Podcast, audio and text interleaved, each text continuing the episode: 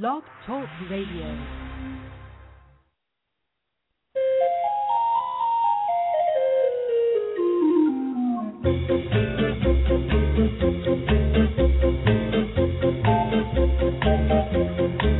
Good morning, animal people, and welcome to the Pet Place Radio Show. I'm so glad you've tuned in this morning. I've got some great guests lined up today. First up, to address questions for folks who adopted bennies for Easter, Carolyn Charland from the Bunny Bunch will be in to give some great advice on making happy, healthy, forever homes for your new furry family members. Then, after our halftime break, Joe Dwyer has a heartbreaking but inspirational story about a beagle named Daniel who survived a cruel attempt at euthanasia in a carbon dioxide chamber and now has a new life in a forever home. Daniel is a nominee for the 2012 Hero Dog Award and is on a campaign with Joe to end the use of carbon dioxide chambers, which, believe it or not, are still legal and in use in 31 states.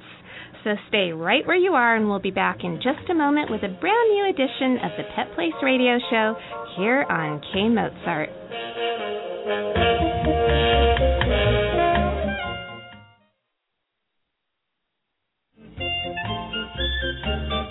Welcome back. You're listening to the Pet Place Radio Show on K Mozart.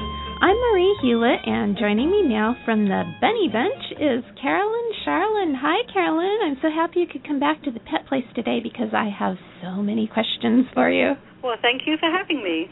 Hey, you know, we always try and discourage folks from adopting rabbits and giving them as gifts at Easter time because so many of these guys end up in shelters or rescues just days or weeks after the holiday. And worse yet, many just get dumped in parks. So I'm hoping you can give listeners who have adopted bunnies in the recent days some good advice that will help them keep their bunnies happy, healthy, and safe, and also not feel overwhelmed by their new responsibilities. Yes, you're definitely right. There's just too many places selling rabbits for Easter, and unfortunately, what happens is a lot of these rabbits are babies and the people are being told they're older than they are. So if you did buy a rabbit for Easter and it's a baby bunny, it's a really good idea to find a rabbit knowledgeable vet and take your rabbit in to have the rabbit checked to check the age. Um, unfortunately, they sell underage babies, and these babies can't survive without the mother. Oh no! Yeah, it's really terrible. A lot of people are looking for a small rabbit because they think the rabbit can live in a small cage, which is not true at all. Um, one of the big mistakes is people get the small cage, and rabbits can't live like that. So it's very important to have an exercise pen, much like a puppy pen, mm-hmm. in the house, which gives the rabbit enough room to run around um, during the daytime while people are at work and need to have a nice big litter box in there. And it's very important to have a rabbit safe litter on the bottom of the litter box and then hay piled up on top. Uh, rabbits need um, to have hay 24 hours a day accessible to them. Okay, so they do actually use the litter box. Do you have to teach them how to do that, or is this something they naturally do? Um, actually, they naturally do it. Rabbits are very clean animals, and they like to go to the bathroom in the same space. They don't like to go to the bathroom where they're going to be running around and playing. Um, however, it's very important to have your rabbit spayed or neutered. And when your rabbit's spayed or neutered is when they generally will use the litter box 100% or maybe 99% okay. in some cases. But mm-hmm. um, when they're not spayed or neutered, they often will want to mark their territory, and they can do this by spraying urine or leaving their poops around. Ah, okay. I wanted to get back to something you mentioned just a bit ago about underaged animals not Yeah. being able to survive without their moms. If you did end up adopting one of these little guys and it's not doing well, is there a way you can bottle feed them? What can yeah. you do to make sure Generally, these people aren't adopting them; they're buying them because Mhm. it's the swap meets and you know some of the pet shops that are selling downtown LA that are selling the underage babies. So Okay. what's important is they do need to be kept warm, not too hot, of course, but you know they can't be put outside, and because some people you know put the bunnies outside, which is they can't survive like that. Mhm. Um, but they do need to be fed depending on the age. Um, they can sometimes they need to be fed uh, a formula, um, but sometimes they'll we'll feed them something. It's a mixture of ground up pellets uh, with other things in there, and it's mixed with water, and they're syringe fed. However, they do need to be shown how to do this. It's not something you can just start doing because it's very dangerous if the rabbit aspirates, meaning you know this goes into the lung. Right. Do you have a website that possibly shows how to take care of infant bunnies? You know, we do have some information on our website. People are uh, welcome to go to our site, and our email is on there. So, and it's a good idea for people to either email or call us for help because each it depends on the age of each bunny, and each case can be individual. So, we're happy to help. You know, with anything like that at all. What is your website? Our website's bunnybunch.org. Oh, that's very easy. yeah. and I know that you have a lovely shelter called the Burrow, and yeah. you always have so many fun activities there. Can you tell me what's going on at the Burrow these days? Yes, actually, well, we do have a, a bunny baby shower coming up and uh, we don't have a date set yet, but that'll be coming up in May. Unfortunately, what happens is when these rabbits do get turned into the shelters, often they're pregnant, and we go to the shelters to rescue the rabbits, and we did rescue a mum with babies actually that were actually born in the shelter. Hmm. Unfortunately, what happens if these rabbits aren't rescued, they are euthanized, even the babies too, because there's just so many getting turned in. Mm-hmm. So we took them in, and we're going to be having a baby shower. So it's a fundraiser, and it'll be a lot of fun for people to come to. And then we actually also have a, a picnic coming up in Irvine um, in May too, and all that information's on our website, and people can bring their bunnies to that. And we do education and have a vet talk, and we have our store there, and all kinds of fun things and education at the same time. Wow, that's wonderful. And I understand that you're thinking about making a brand new shelter in Orange County. Yes, in fact, we're ready to do it. We've been doing fundraising and we're ready to do it. So we're just currently looking for a building. So if anybody out there knows of a building or would like to donate a building, we're ready to move in. okay, listeners, did you hear that? They need a building. Yes, we do. We'll be, the, the fortunate thing is we'll be then rescuing more rabbits out of the Orange County shelters. Oh, that would be great. Yeah. Hey, I know that a lot of people always associate uh bunnies with children, but Yeah. that's not necessarily the best fit, is it? No, not at all. We really don't suggest getting rabbits for children. A rabbit is a very delicate animal and they can't be cared for by children. So it's wonderful if you have a family and the parents or the adults are the people that want to have the rabbit. Then in that case it's different. Mhm. Um, children can't pick up a rabbit. If they do, the rabbit often doesn't feel safe. It'll scramble to get down, and unfortunately, we get many calls of that when that's happened. The rabbit has broken its back. Um, And um, children can get cut up too if a Yes, rabbit the rabbit's struggles. nails are out, and they don't scratch to be mean, but Mhm. they're scrambling to get down, and you know the child could get scratched. And so, you know, we suggest uh, rabbits are wonderful, but they're not right for every home. Mhm. Um, so, you know, we suggest do some education. Come and visit us at the Burrow, or go to another rescue, and you know, learn everything before you even think about um, adopting a rabbit. And you always want to adopt a rabbit instead of buying a rabbit, because there are so many homeless rabbits and rabbits being euthanized in the shelters. That is so true.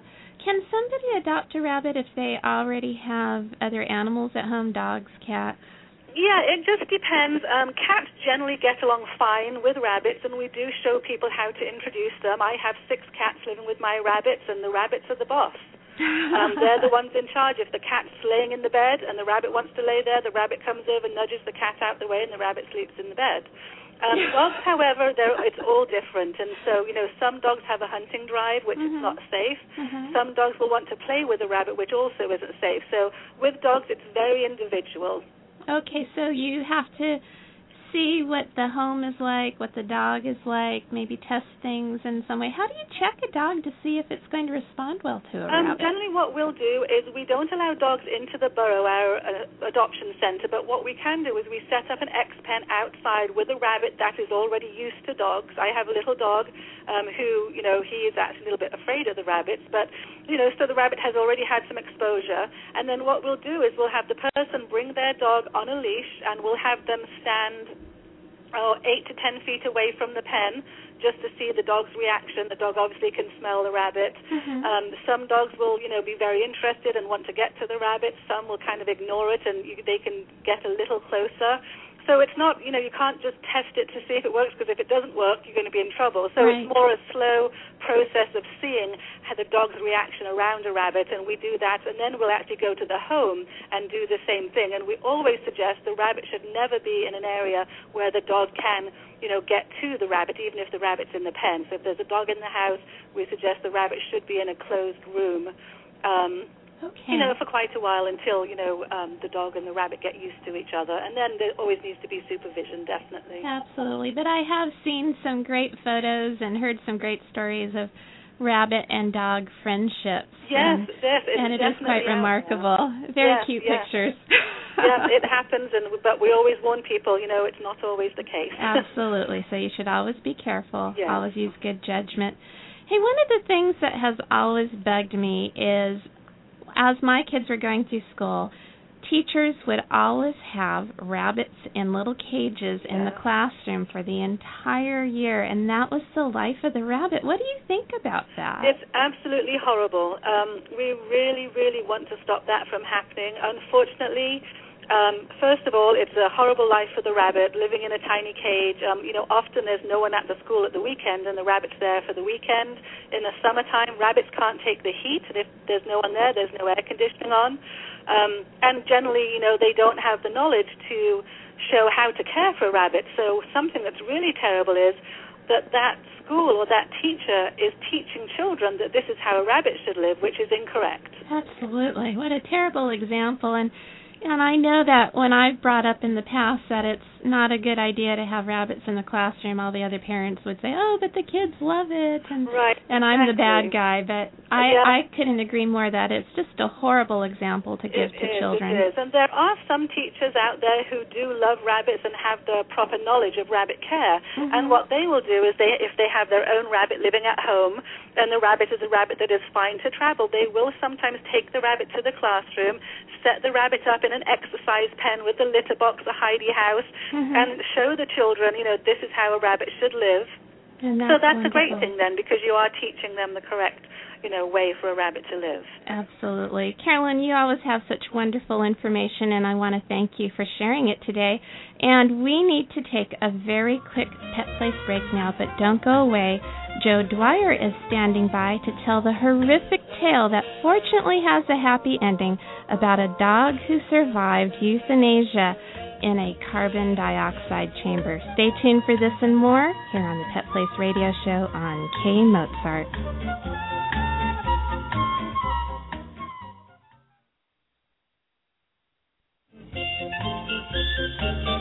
Welcome back. You're listening to the Pet Place Radio Show on K Mozart. I'm Marie Hulett, and I'd like to welcome back to the Pet Place for a second appearance, Joe Dwyer. Hi, Joe. How have you been? I'm doing very well, Marie. Thank you for having me on again. Well, I'm so glad that you were able to come back because I know that you're on a brand new adventure, and it has to do with a little dog named Daniel. Can you tell me Daniel's story?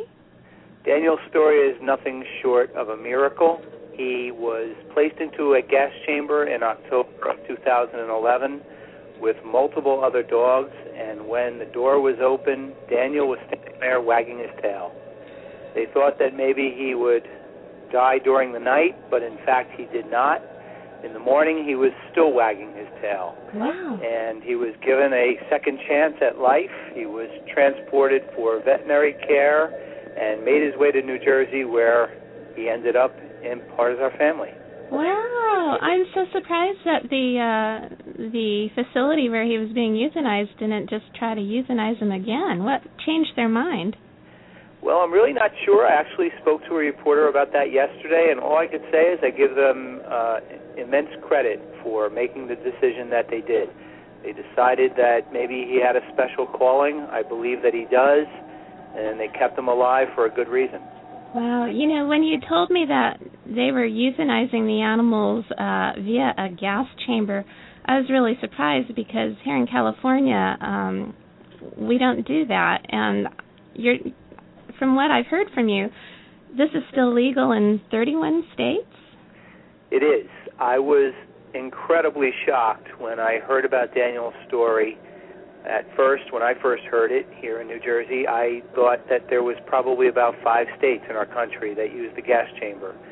I was shocked to find out that it was 31 states, and as I've now gone forward and done many presentations and spread Daniel's story, I find out that I wasn't alone. There's a lot of people out there who really need to be educated as to how incredibly vast the usage of the gas chamber still is in our country. And and it's pretty inhumane. Can you talk a little bit about why you're on a mission to end the use of this practice?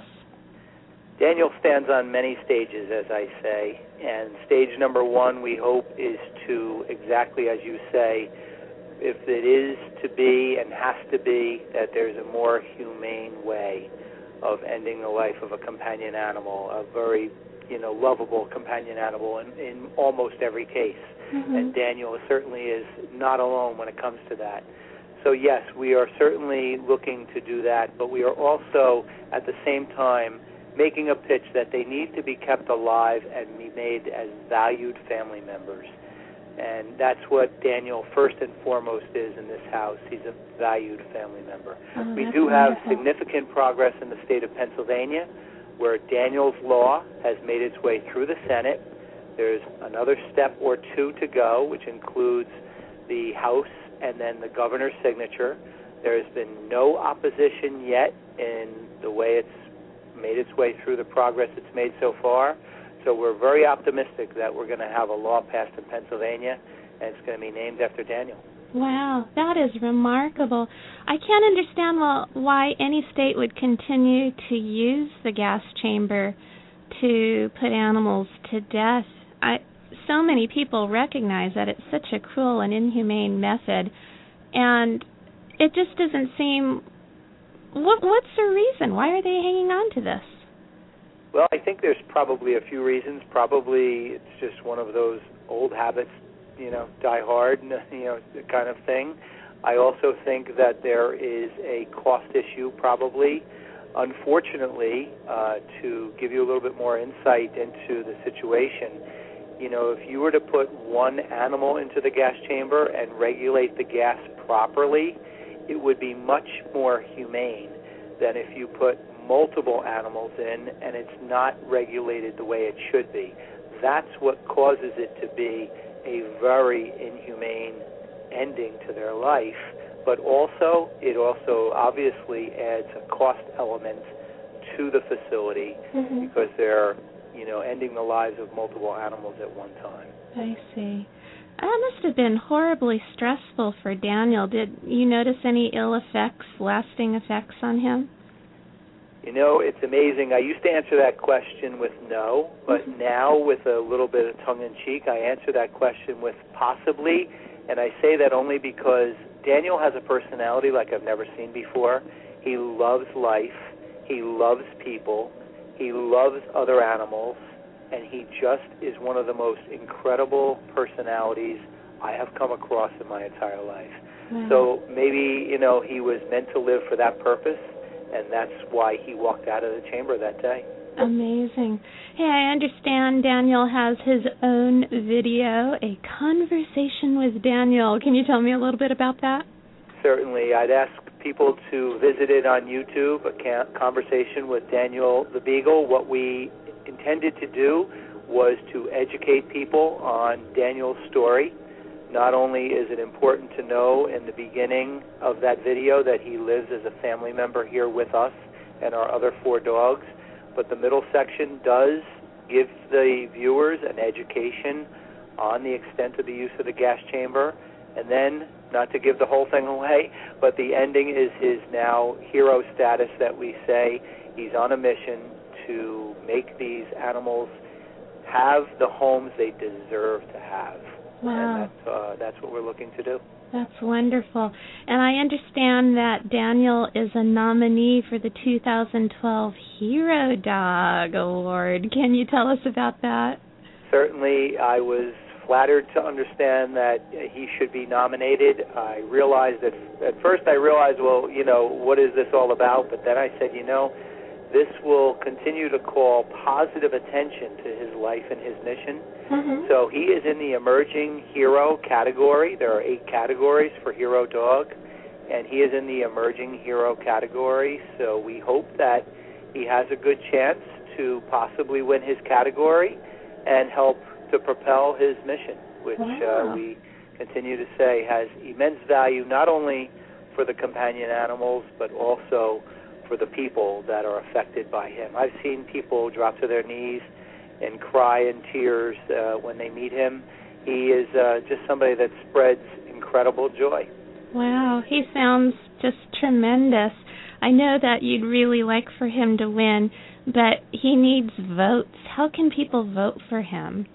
Well, we have a website for Daniel. It's all one word, danielthebeagle.com. There's a link directly to the website, which will give you his voting capability. Also, he has a Facebook page, Daniel the Beagle Dwyer, where you could also find multiple places for the link. And the actual award is herodogawards.org.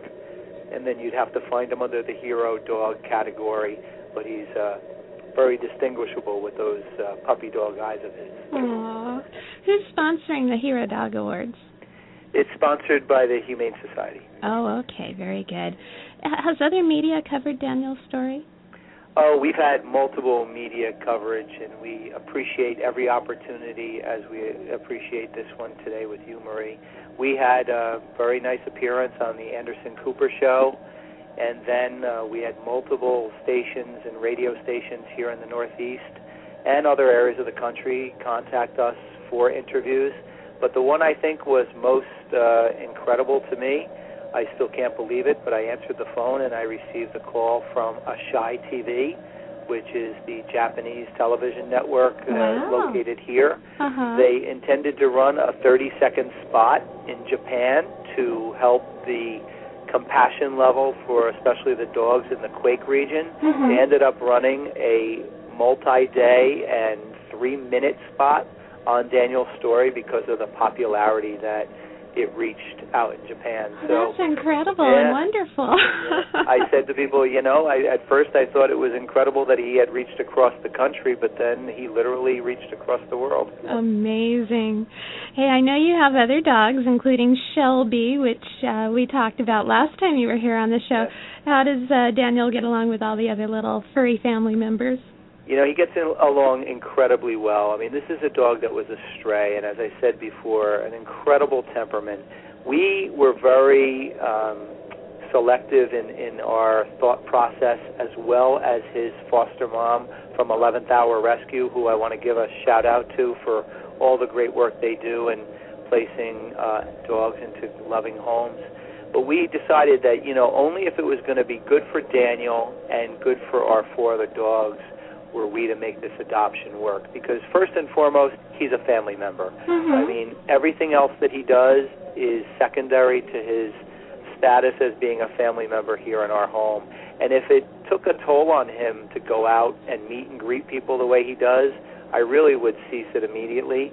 Uh, unfortunately, or fortunately, I should say, it takes nothing out of him. He loves every second of it. but he and Shelby bonded immediately. It was really something to see, as well as our other dogs. But they are now inseparable. They are uh, actually as close as any two individuals can be. Wow. So it's wonderful to watch. That's really good to hear, too.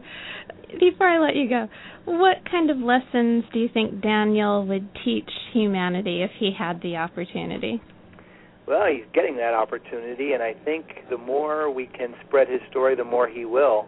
I think he brings a certain level of understanding that as dark as a situation could be, and certainly in his case it was as dark as it could be, you really need to have uh, and reach for the light, and hopefully, uh, you know, there's light at the end of the tunnel for people's dark times. It's well documented that people who are stricken with either a difficult situation or a disease in their life, if they're able to garnish a real positive attitude, they have a better chance to survive. Mm-hmm. Of all the theories that have been put forward about Daniel's uh, survival, I think that's how he survived. He has that good of an attitude. Wow. In addition, the way he lives his life with such a level of joy, I think that's also something for our human counterparts to really latch onto because he wakes up that way every day. He wags his tail all day and he just loves life, loves others, and loves his triumph. Joe, these are great lessons indeed, and thank you so much for helping to spread the word about Daniel. And I wish him luck in the upcoming 2012 Hero Dog Awards because he certainly deserves it. Again, thanks so much for being with us today. And thank you. It was a pleasure being on. It is time to take our last break of the morning, but when we return, be ready for Pet Place news and events here on K Mozart.